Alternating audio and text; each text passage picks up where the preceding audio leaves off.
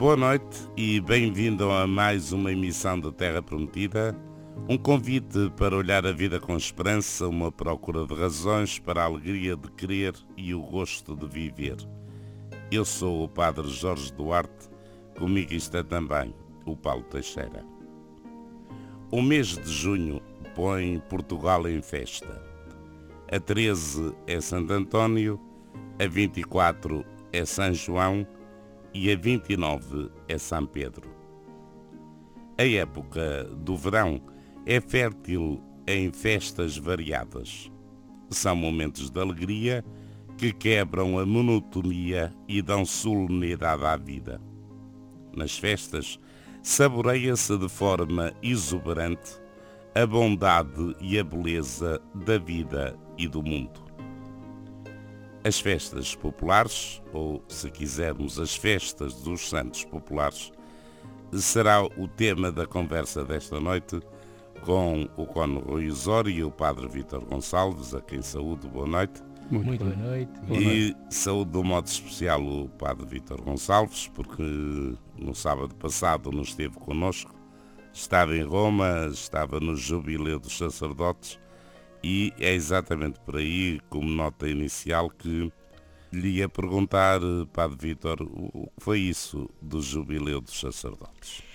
O Jubileu dos Sacerdotes foi eh, uma iniciativa do, do, do, Papa Francisco neste ano extraordinário da Misericórdia, neste ano santo, eh, juntamente com outras realidades da, da, vida eclesial e não só. No, neste domingo, já amanhã, eh, será também o Jubileu dos Doentes e das pessoas com deficiências e o Santo Padre, já na linha um pouco de, de, São João Paulo II, que tinha posto este dia como o dia da santificação dos sacerdotes, o, a celebração do, do, coração de Jesus, na sexta-feira, eh, propôs então este jubileu.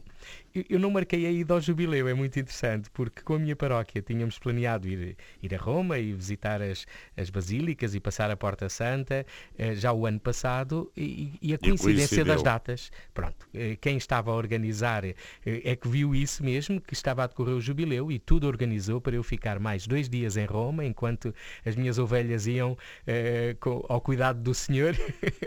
e eu fiquei esses dois dias, particularmente eh, a quinta-feira com três meditações que o Papa fez em três basílicas, em Santa Maria Maior, São João de Latrão e São Paulo Fora de Muros, eh, numa para os padres italianos, na outra para os padres de Roma e na outra onde eu estava para os padres de todas as outras línguas. Estavam muitos italianas. padres? Estavam muitos padres. Só na Basílica de São Paulo Fora de Muros estávamos à volta de uns dois mil, perto disso.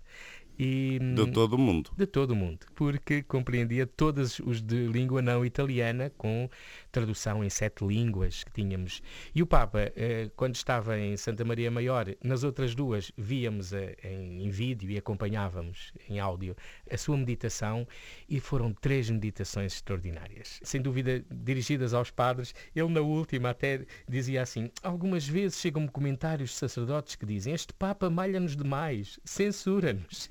E qualquer bastonada, qualquer censura existe. Mas devo dizer que fiquei edificado com muitos sacerdotes, com tantos bons padres e é, é muito interessante esse, eh, essa experiência que foi belíssima. Eh, e depois eh, é verdade que já na véspera houve vários momentos, a passagem na Porta Santa eh, em grupos de sacerdotes, eh, tempos para a reconciliação, uma Eucaristia também consoante as línguas em várias igrejas de Roma.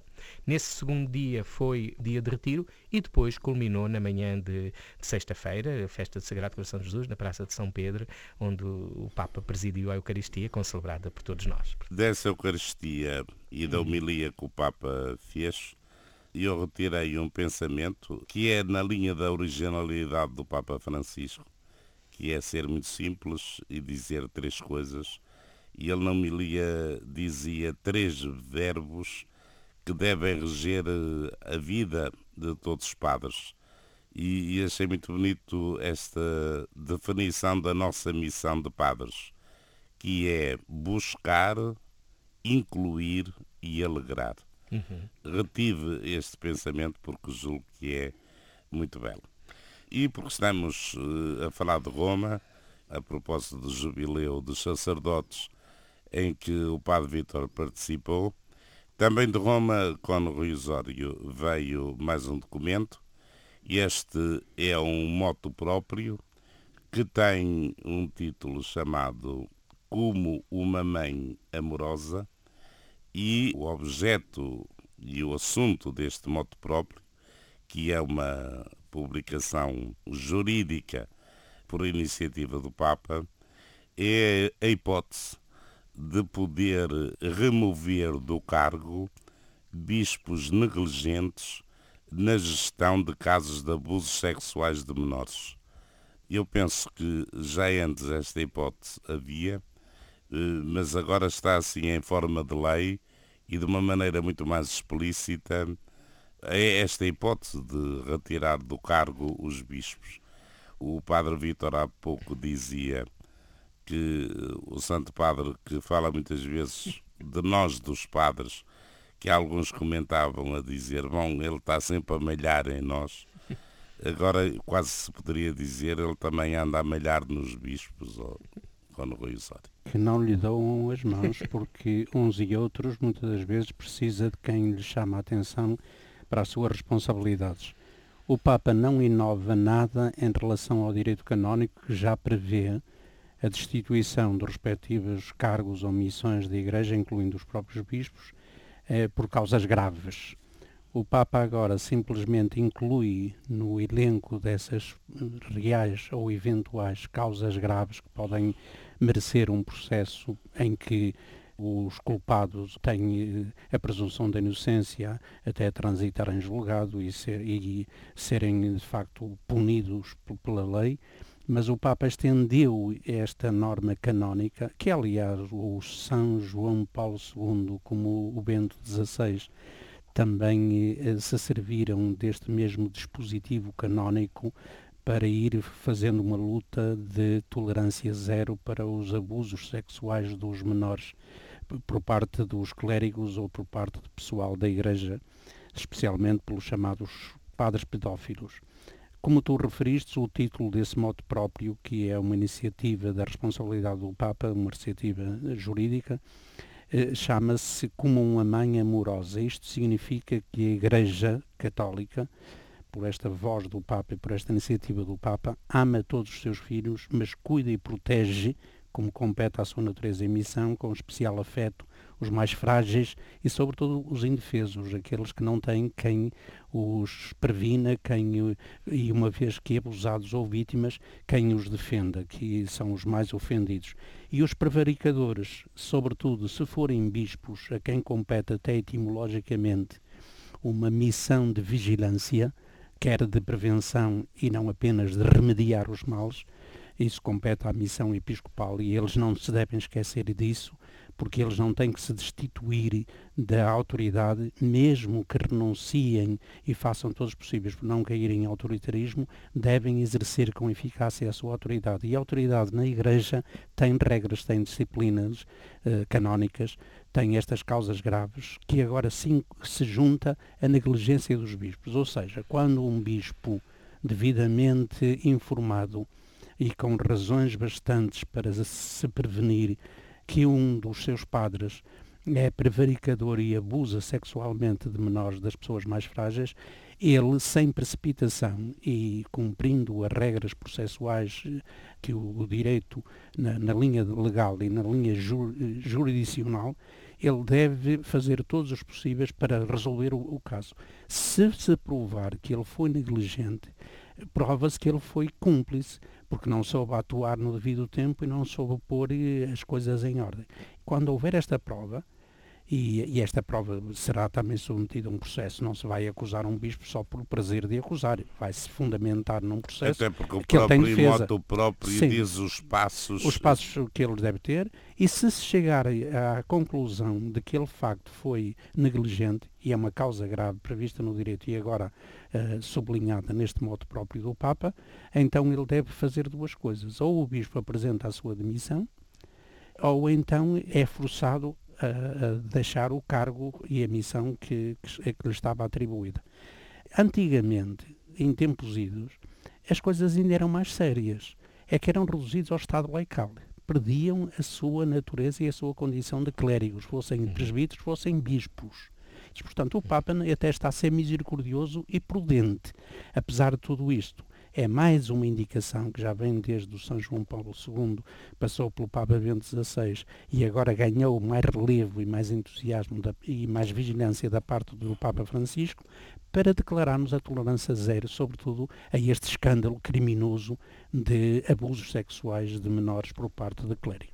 E penso que foi muito feliz o, o título da, da, carta, que normalmente estes motos são sempre com as primeiras palavras, porque foi divulgado no Dia Internacional das Crianças Inocentes Vítimas de Agressão. Sim, sim. sim. E, e, isso dá essa dimensão de facto de o Papa não está ao corrente das, de, ou ao correr de, de, das coisas eh, que vão do, do mundo, não, não, se está a fazer aqui um, uma planificação, mas há uma comunhão de, sentido e de esforço e este é um gesto que parece muito importante. É, é que é interessante interessante essa interação entre é. o que o mundo também pensa, Vive mesmo fora, é. com o Papa, com estas advertências e estas iniciativas, está ao corrente dos graves problemas da Igreja que ele tenta sanar com, com a participação de todos nós, porque o Papa tem este, o seu magistério deixou de ser apenas pessoal, o seu magistério é fundamentado não só no sino dos bispos, não só naquelas, naquele conjunto de cardeais que o, o a, são, seu, são, sim, são os seus assessores, não só pelas suas viagens, não só pelo,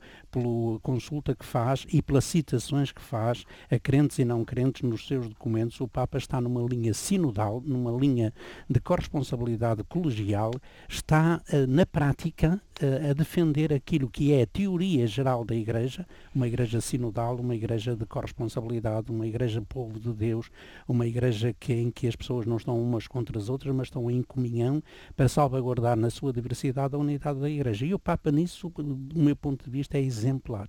E com estas iniciativas ele vem ao encontro das grandes necessidades da Igreja, felizmente. Claro que nós não queremos esconder a realidade, e por isso falamos também deste moto próprio do Papa. Mas o mês de junho eh, convida-nos também a falar de coisas bonitas, de coisas belas, porque é o mês das festas dos Santos Populares. E os três santos festejados em junho e festejados com tanto estrondo de bailes, de ceias, de sardinhadas, de fogueiras, foram os três testemunhas de Jesus, muito diferentes uns dos outros. Um, Santo António, é um frade do século XIII que pôs o mundo de boca aberta com a sua sabedoria e a quem São Francisco de Assis muitas vezes socorreu para não só elucidar assuntos, mas também para pregações.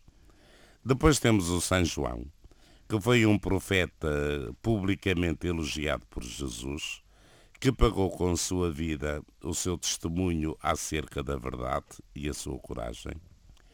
E, finalmente, temos São Pedro, um pescador, apóstolo de Jesus, cheio de audácias, mas também de cobardias e de fé, a quem Jesus fez o alicerce, a pedra sobre a qual edificarei a sua igreja.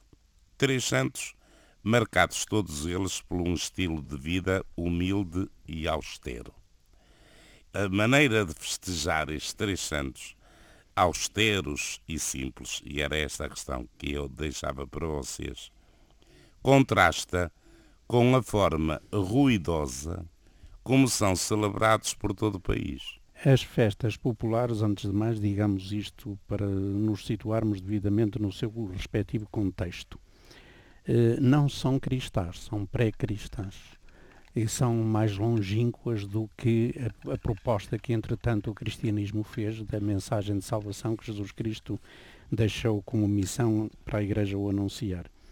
E é um caso típico onde, num mundo de alegria, num mundo lúdico, num mundo festivo, num mundo folgazão, num mundo de festa, onde há sempre exageros, no vestir, no comer, no dançar, no recriar, no ruído, como tu falavas. É, há um espírito folgazão. Porquê? Porque, primeiro, estamos no mês de junho, estamos no solstício do verão, estamos, o que é importante, em termos mesmo da economia primária, para a agricultura, sobretudo, e para a produção dos frutos da terra e a recolha. Estamos no mundo da fertilidade, na fertilidade não apenas das pessoas, os pais, e os casais que geram os seus filhos, mas da fertilidade da, da mãe terra, da mãe natureza, que nos dá os seus frutos, que nos alimentam. E esta, esta noção dos rituais da fertilidade vem desaguar todos nos solstícios, seja do inverno, mas sobretudo nos solstícios de verão, em que pronto, a alegria de viver em tempos de calor e em tempos de verão é muito mais importante. E, portanto, desde longínquas datas, desde muito antigamente no passado, estas festas fazia-se com todo o espírito folgazão e com todo o espírito lúdico e festivo que acompanha esta, esta alegria de viver, esta alegria de, procura da qualidade de vida, do bem-estar e de saborear os frutos da terra.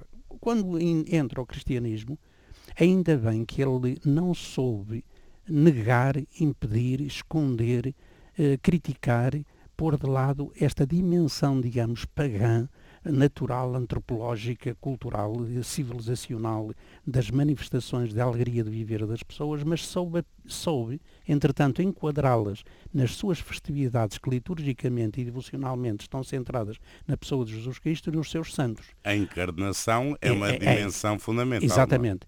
E como Jesus Cristo tem essa centralidade, aqueles que imitam de alguma maneira na fidelidade a Jesus Cristo e no serviço da salvação do mundo, imitam Jesus Cristo, são aqueles que nós chamamos os santos e as santas, que facilmente que quisemos que estivessem do nosso lado para pedir a Deus as bênçãos e as graças que necessitamos, para ser nossos intercessores, para além de serem exemplares na sua fidelidade, no seu comportamento de vida, na sua santidade, para cada um e todos nós. E então a Igreja, naturalmente, por uma iniciativa talvez mais informal, menos institucional, pela própria procura da, das festas do povo, eles quiseram também ter do lado os santos para abençoar aquele espírito lúdico e festivo das suas festas maiores.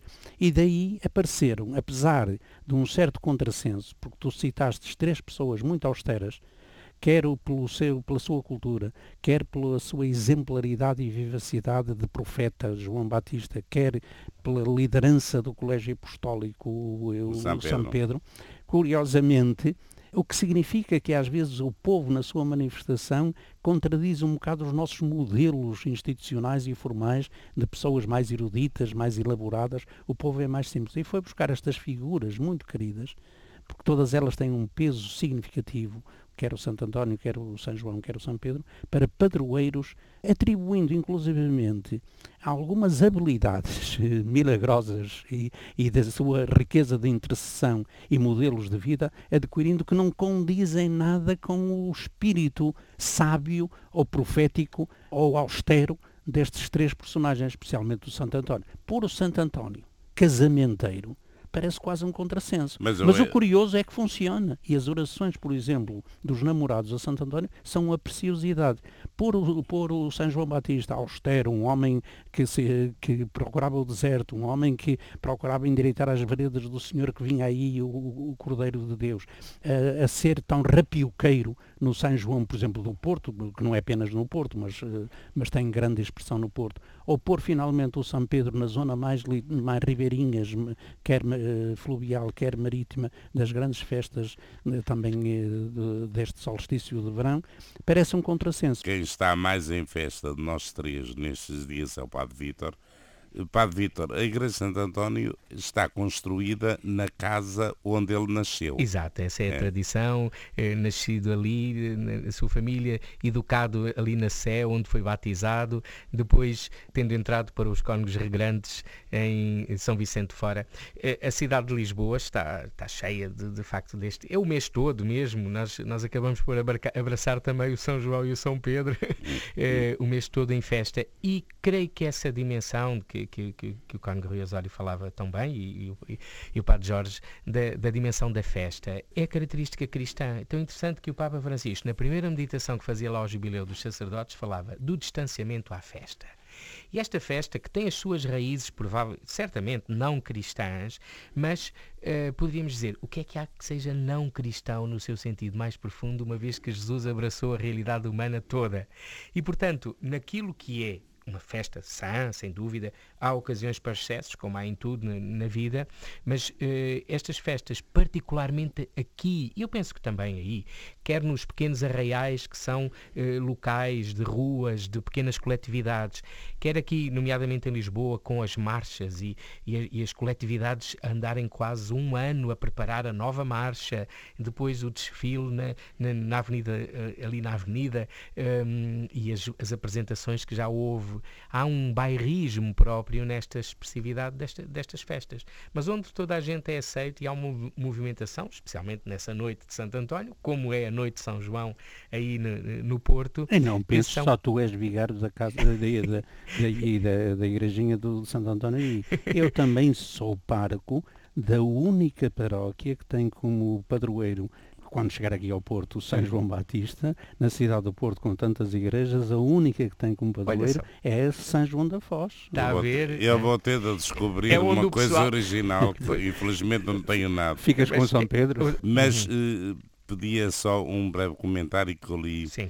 Que em Lisboa, este ano, por iniciativa, penso, do seu cardeal e também da Câmara Municipal, vai uh, criar-se ou fundar-se um centro de estudos antonianos. Mas julgo uma ideia muito curiosa, até porque nós festejando isto dos santos populares, quase que não sabemos nada da história deles. E Santo António tem uma produção eh, literária fabulosa, de pregação, de, de textos, uhum. por aí uhum. fora. Portanto, certamente tem muito eh, a ensinar também ao tempo de hoje. A outra é, é, até porque, como és vigário da zona da Igreja de Santo António, nós muitas vezes dizemos que aqui não tem nada de religião estas festas. Como é que tu vês estas acusações? Eu sei que decorreu, estava, eh, estava ausente, mas decorreu uma jornada ligada com, com Santo António, de, de estudos também, aqui em Lisboa, e eu penso que esse é o, o aspecto, de facto, muito valioso de redescobrir o, o pensamento de Santo António, até porque ele é doutor da Igreja e de facto, eh, no seu tempo, as suas qualidades de pregador, os sermões que, que nos ficaram, são obras literárias eh, e teológicas também extraordinárias. A dimensão religiosa, eu creio que o problema é às vezes nós uh, associar o, o, religioso àquilo que é sério ou surumbático. E penso que este aspecto mais uh, quase tátil de, de de Santo António, que parte na tarde do dia 13 uh, eh, à missa solene na, na, Igreja de Santo António, este ano até presidida pelo Sr. Patriarca, ao meio-dia, e depois à tarde a procissão que parte dali e percorre as ruas de Alfama. É espantoso ver como o sentido da devoção misturado com a festa faz uma, uma, dimensão de comunhão muito extraordinária. No Rocio, este ano, porque tem-se vindo a restaurar também os tronos de Santo António, a Junta e a Câmara erigiram um, um enorme trono de Santo António. Ora bem, eu creio que estas referências, podemos dizer, poderão eh, não ter dimensões muito diretas de espiritualidade, mas são as referências também possíveis eh, relacionadas com as figuras, como falávamos há pouco. São pessoas concretas, são santos próximos de nós e, e nós precisamos disso os santos próximos de nós e não santos com uma distância ou com algo que parece que é inalcançável e ao mesmo tempo percebermos que a santidade é mesmo o grande chamamento que é feito a todos nós. Passemos do Santo António de Lisboa para o São João do Porto. No São João do Porto, as únicas imagens que aparecem do, do São João são as, as chamadas cascatas. Primeiro, uma imagem de São João põe-se sempre num dos núcleos mais festivos da noite de São João no Porto, que é nas Fontainhas. Depois há uma outra tradição, que aliás é comum ao Santo António, passa pelo São João e desagua no, no São Pedro, que são as cascatas nos bairros populares, até que as crianças fazem e armam na rua, Exato. e até pedindo uma, uma esmolinha para o Santo António, para o São João ou para o São Pedro, para, para as suas brincadeiras, para as suas guloseimas, para a sua festa. Tanto assim que eu este ano, que estamos a celebrar na minha paróquia, desculpem a, a, propaganda que eu vou fazer, os 800 anos da fundação da paróquia, é exatamente este ano, e vou dar mais eh, dimensão festiva ao seu padroeiro, ao São João, no dia de São João, que é costume ser uma missa presidida pelo Bispo do Porto, e, e eu vamos dar, vamos dar um colorido diferente por ser este jubileu dos 800 anos. E vou regressar ao Santo António porque considerado casamenteiro. E eu fui tentar saber porquê, porque é que ele era casamenteiro. E então descobri isto, Padre Vítor. Conta-se que uma menina não dispunha do dote para casar-se. E confiante recorreu a Santo António. E das mãos da imagem do santo caiu então um papel com um recado a um prestamista da cidade, pedindo-lhe que entregasse àquela menina as moedas de prata correspondentes ao peso do papel. O prestamista obedeceu e pôs o papel num dos pratos da balança, colocando no outro as moedas. Os pratos só se equilibraram quando havia moedas suficientes para pagar o dote. e daqui surgiu eh, isto de pedir ao Santo António o casamento divulgue esse milagre e vai haver muita gente a pedir lá isso. Estás a ver?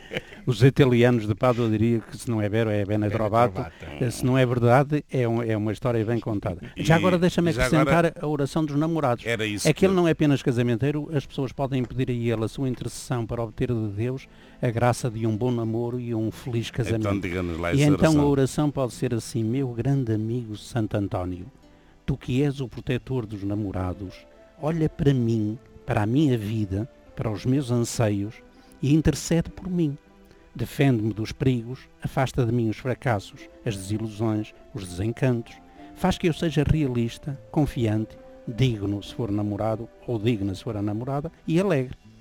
Que eu encontre um namorado ou uma namorada que me agrade, seja trabalhador ou trabalhadora, virtuoso ou virtuosa e responsável. Que eu saiba caminhar para o futuro e para a vida a dois com as disposições de quem recebeu de Deus, uma vocação sagrada e um dever social. Que meu namoro seja feliz e meu amor sem medidas.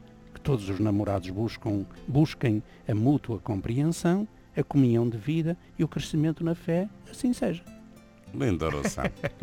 e é com esta oração que vamos terminar eh, a nossa conversa de hoje. Queria desejar ao Padre Vítor e a todos que nos ouvem na zona de, da Grande Lisboa uma grande noite de Santo António amanhã e depois uma grande festa de Santo António e agradecer ao Cono Rui Osório também a presença e a todos os nossos ouvintes desejar boa noite. Aqui estaremos novamente no próximo sábado a esta mesma hora, 23h30. Até lá, em meu nome, Padre Jorge Duarte, e também em nome do Cono Rui Osório, do Padre Vítor Gonçalves e do Paulo Teixeira, os votos de boa noite, bom domingo, boa semana.